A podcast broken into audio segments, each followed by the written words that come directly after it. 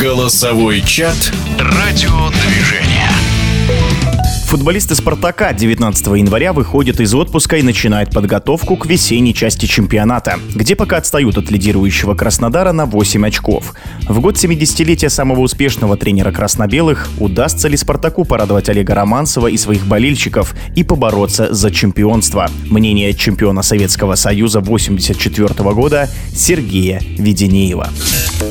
Мы все ожидаем, все ждем, что что-то проявится, и периодически вдруг всплески какие-то бывают, но это вспышки, но они очень короткие. В основном очень хорошая атмосфера на стадионе, скорее всего, это идет от фанатов спартаковских, которые в большом количестве присутствуют на стадионе. Это передается игрокам. Игроки всегда стараются, не все, но большинство из них. Играет вроде бы с хорошим настроением, физически хорошо подготовлены, но дальше этого не продвигаются, потому что все равно все держится на двух-трех трех мастерах. Высокого класса не скажу, но очень хорошего класса уровня Промеса. Но этих мастеров на сегодняшний день, как Промес, их очень мало. Просто не хватает. Вы видите, что там вратари их меняют, там их трое меняют по очереди. Они то выручают, то вдруг пенки пускают. В защите вроде бы все было хорошо. Вдруг Джики начал такие вытворять там номера. Пришлось его усадить на банку. В средней линии в «Спартаке» всегда была недоукомплектована. Там явно не хватает какого-то организаторского таланта хотя бы у одного из игроков. Потому что у них отдает из забивает один игрок, это Промес.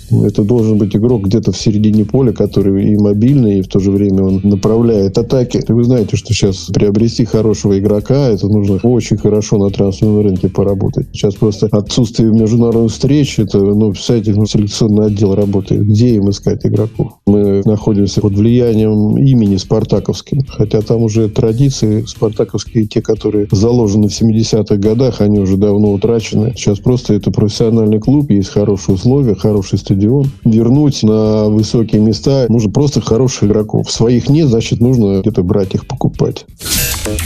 Пока же «Спартак» особой активности на трансферном рынке не проявляет, в отличие от «Зенита», который приобрел уже несколько игроков. Уже 2 марта «Зенит» и «Спартак» сыграют между собой в Петербурге. В нашем эфире был чемпион СССР в составе «Зенита» Сергей Веденеев. Голосовой чат «Радиодвижение».